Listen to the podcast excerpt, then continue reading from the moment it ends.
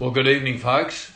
Great to be with you all once again as we bring a conclusion to our studies on uh, Greek words for sin. And this is the last and the seventh and the last uh, the seventh and the last session on uh, seven Greek words for sin. So, um, it's been a pretty interesting study so far. So the word tonight, the Greek word is anomia, A N O M I A, anomia, and it means contempt and violation of the law, that is God's law. It means iniquity and it means wickedness. And the text that we have uh, comes from Titus chapter 2, uh, verse 14, and it says, who gave himself for us, this is Jesus, who gave himself for us that he might redeem us from all iniquity and purify unto himself a, a peculiar people zealous of good works. So this is from the King James Version, and I want to read it also. Let me open up um, my NIV. Titus. And the NIV puts it slightly differently. The NIV says, where are we? Verse 14. Um, who gave himself for us to redeem us from all wickedness and to purify himself a people that are his very own, eager to do what is good. So both versions use the word redeem the King James Version says iniquity. Uh, the NIV says wickedness. They both say purify. And the King James says unto himself a, pe- a peculiar people. And the NIV says um, to purify for himself a people that are his very own. So a peculiar people or people dear, what did I do? Stepped on a cable. All good. A, pecu- a, um, a peculiar people or a people that are his very own. So, who do you belong to?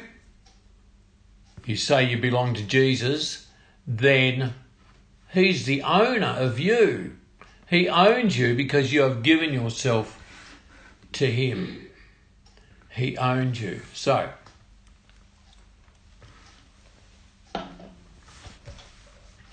willfully breaking God's written rules is the condition of sin without law. We were not ignorant of God's law because of our salvation, or we are not ignorant of God's law because of our salvation.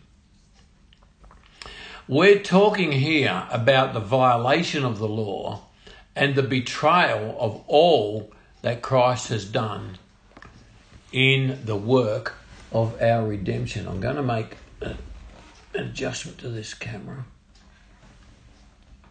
and bring it a bit lower. That's better. Okay. You got me online there, have you, Helen? Cool. Alrighty. So there are some important key words in this passage. Bible fell off the desk. I'm having a bad run, aren't I? Stepped on a cable, adjusted the screen, Bible falls off the desk. Oh dear. Alrighty. Let's give it another go. Oh Lord help us to go well and to have go smooth, and we pray that we have no internet issues. Amen. All righty, let's refocus. Let me get back to the intro. There are some important and key words in this passage for us to look at and for us to understand. Redeem, wickedness, purify, and his very own people. So this is quite interesting. Now, redeem means to buy back to buy back. So that means you own something and you buy it back. Now, there's a little story. Yep, you may have heard it. I heard this one in Sunday school many years ago. A little story about a boy who who saw a boat, a small boat, in a shop window, and then he went. He he, he really wanted to buy that boat.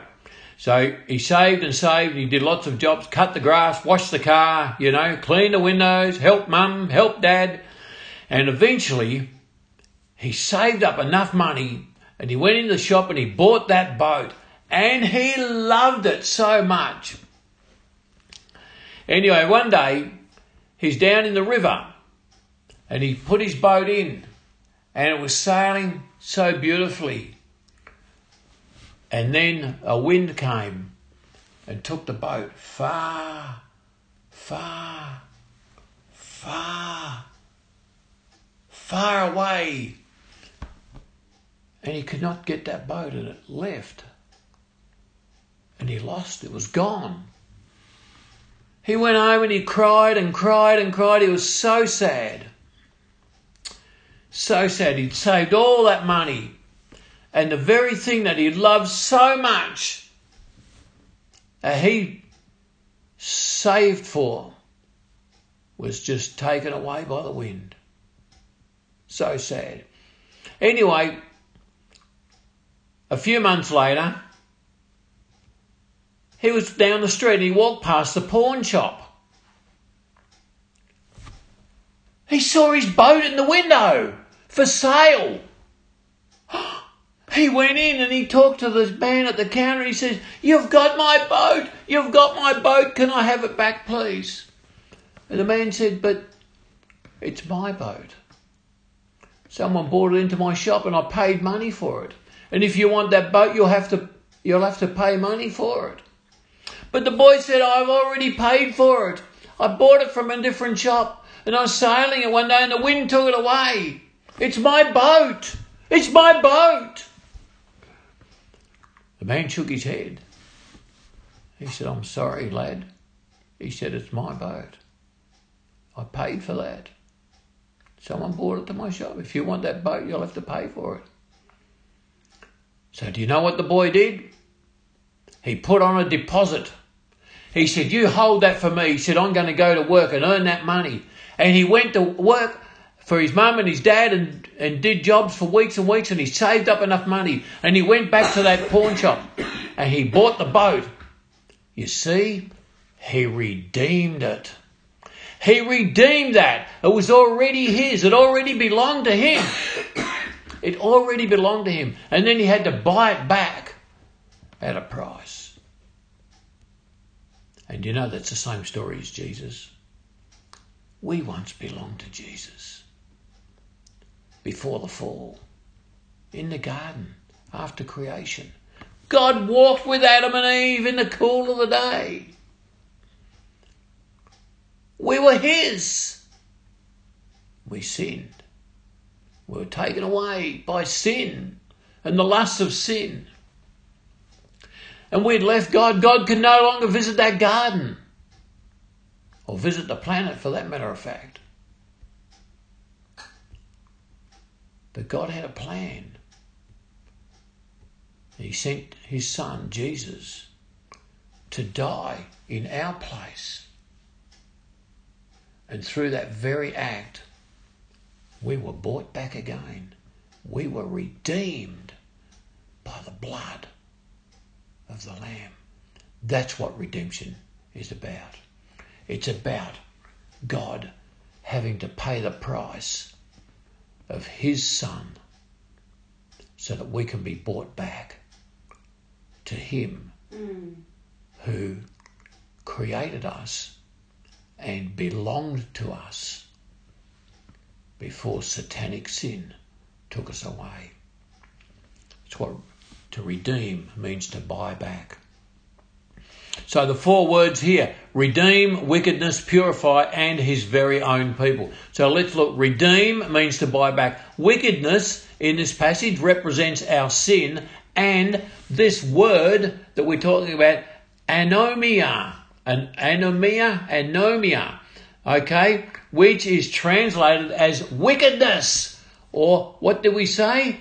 Um, willfully breaking God's rules. That's wicked, isn't it?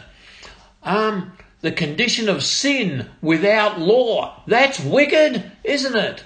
So, wickedness is our sin. Purify means to remove sin and his very own people special or set apart. So let me read the passage again out of this NIV and it says verse Titus 2:14 who gave himself for us to redeem us from all wickedness and to purify for himself a people that are his very own eager to do what is good. Are you eager to do what is good?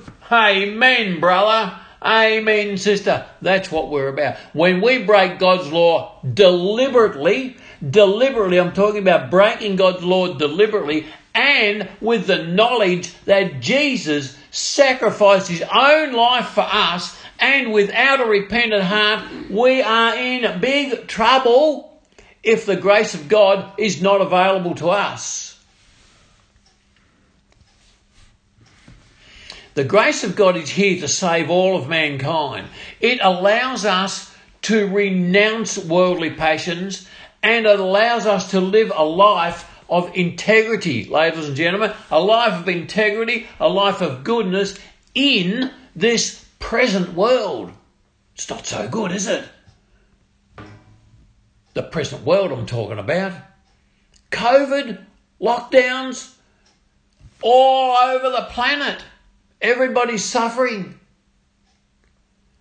If this world needs God more than ever, it needs it now. And it's up to us to spread the message. That's a sermon for another time. But the reason God has given us grace is for us to express. Now, listen. The reason God has given us grace is for us to express this is the fruit of the Spirit. It's coming. Five, four, three, two, one. Self control. Okay. The reason God has given us grace is for us to ex- exercise self control of our lives from a godly and a biblical perspective. Let me talk about iniquity. I N I Q T I Woo. I N I Q I T Y. Iniquity. The first book of John states that whoever commits sin transgresses the law. Helen, could I have a bottle of water, please? I'm so dry. Thank you so much. Appreciate. Oh, you're an angel without wings.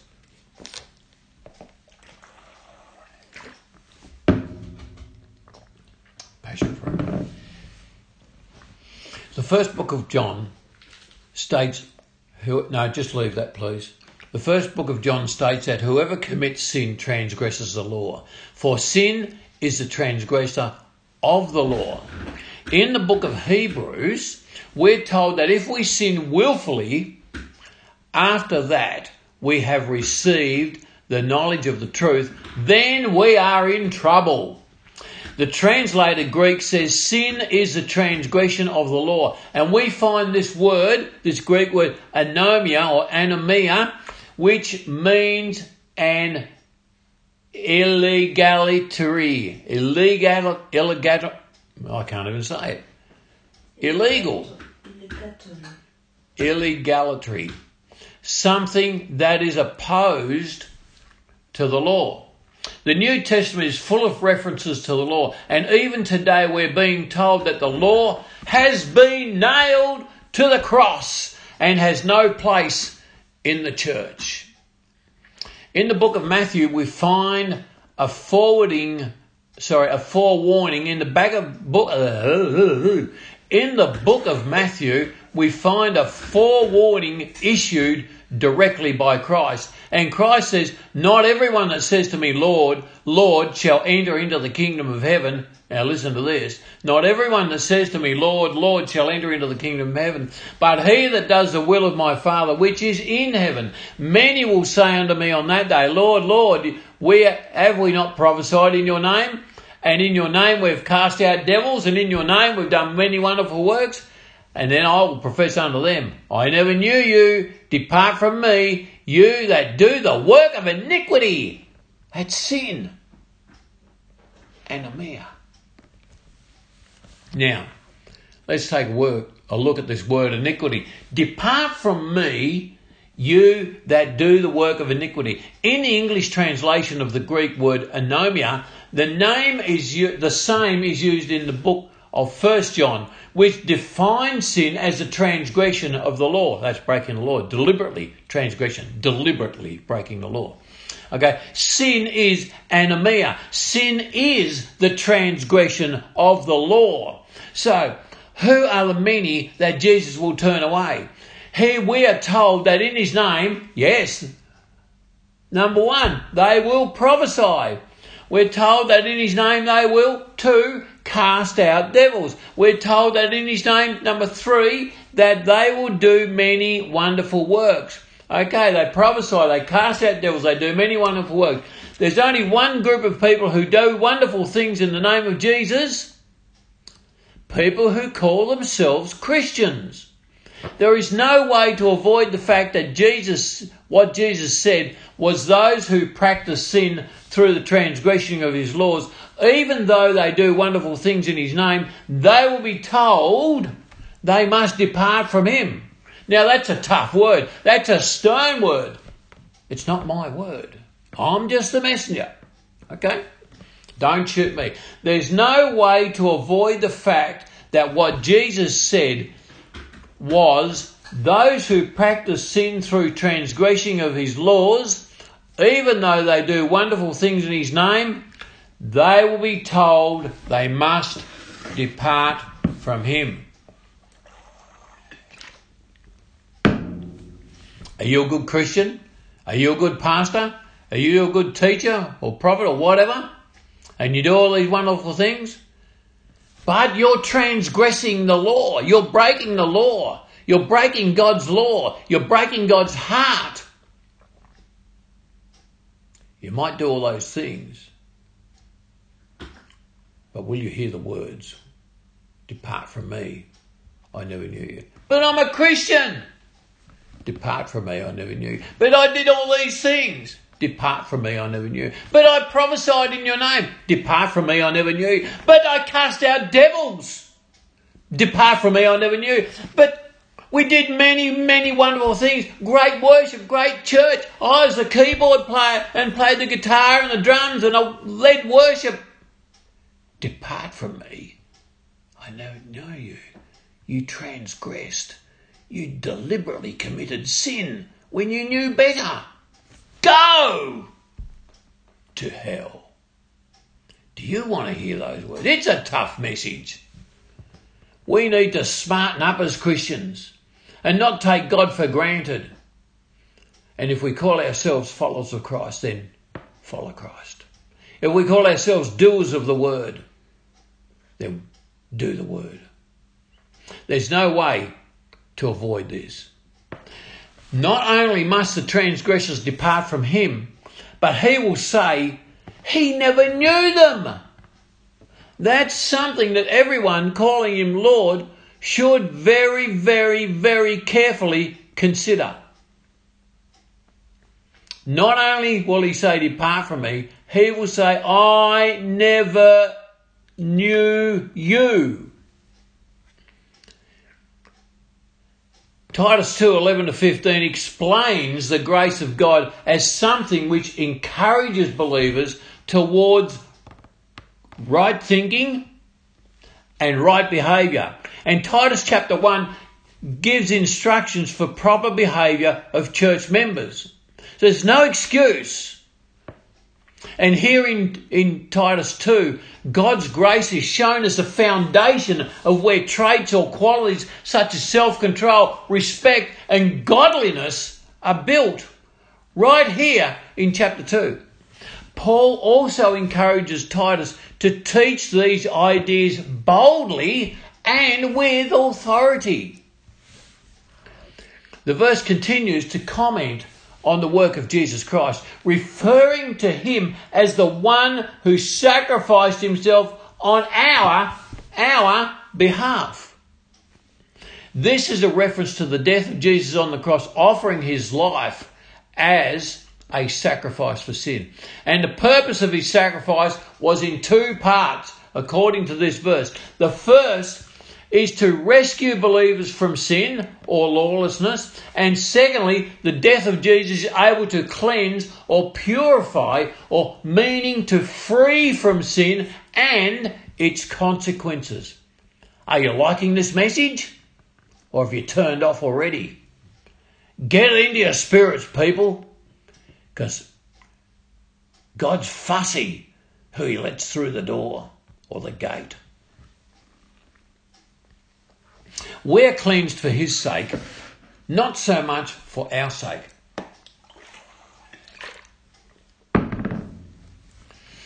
We are cleansed so that we can serve God.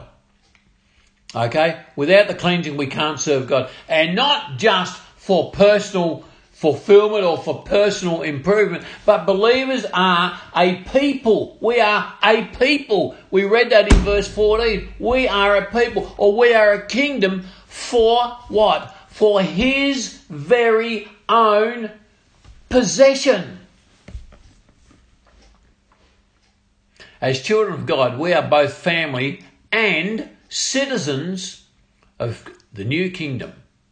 Because we have been freed from sin and its power, we have a zeal or a passion, folks, to do good works. This reflects Ephesians 2 8 and 9, which speaks of salvation being by grace through faith apart from works. Ephesians 8:10 that's not right. There's only 6 chapters in Ephesians. I made a typo. Mm. But Ephesians also says that we are created by Jesus for good works. It could be Ephesians 2 8 through to 10. I think I've made a typo there. Okay, let me finish up, folks. Here's a bit of an application for you. The whole deal about this word anomia is not so much about being disobedient to law, but it's about being disobedient when, as a Christian, we should know better.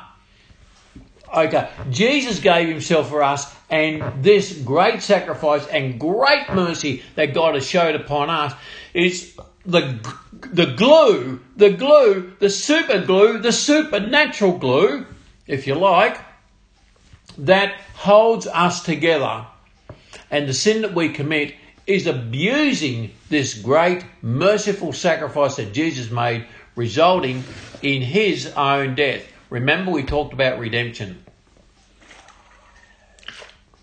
And how we were brought back. the message, ladies and gentlemen, in this passage is clear. we all have, excuse me, we all have a free choice whether we want to sin or not. And Titus 2:14 stresses that we should not sin because we as believers are in the know. We are in the know about Christ's work on the cross. We have knowledge of Christ's work on the cross. This means that we're without excuse. And we deserve, if we're disobedient, we deserve the full weight of the law and complete punishment. God sees us as special people and is able to pull us out of the gutter by way of His grace. Let me finish up with this last paragraph, folks. For us, the words are to act responsibly act responsibly. We all go through trials, we all go through hard times, we all experience stress, we all suffer from anxiety. We're not alone, it's not new. All those things are there, they're real, they exist. But don't allow the way that you feel about yourself or a situation to cause you to drift from God. I'm going to say that again. Don't allow what you feel about a situation to cause you to drift away from God. We need to even out the ups and downs of our life. And no matter what you're going through, folks, no matter what you're going through, keep the relationship strong. Be encouraged, folks. Stay strong and stay faithful no matter what. Let's pray. Heavenly Father, we'll give you thanks for this word tonight in Titus. This verse in Titus that, Lord, means so much to us. It's really the nuts and bolts of Christianity. It's the do's and don'ts of Christianity. And Father, we pray that we will hear those words. Welcome and well done, good and faithful servant. Father, we bless your name. We praise you for who you are, what you have done, the redemption that Jesus bought us back at the cost of his own life. Lord, we're so thankful and so grateful. In Jesus' name we pray. Amen. Amen.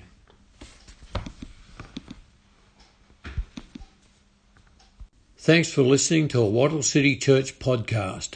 If you download the Anchor podcast app and type Wattle City Church into the search engine, you can listen to more and great podcasts from Wattle City Church. Thanks.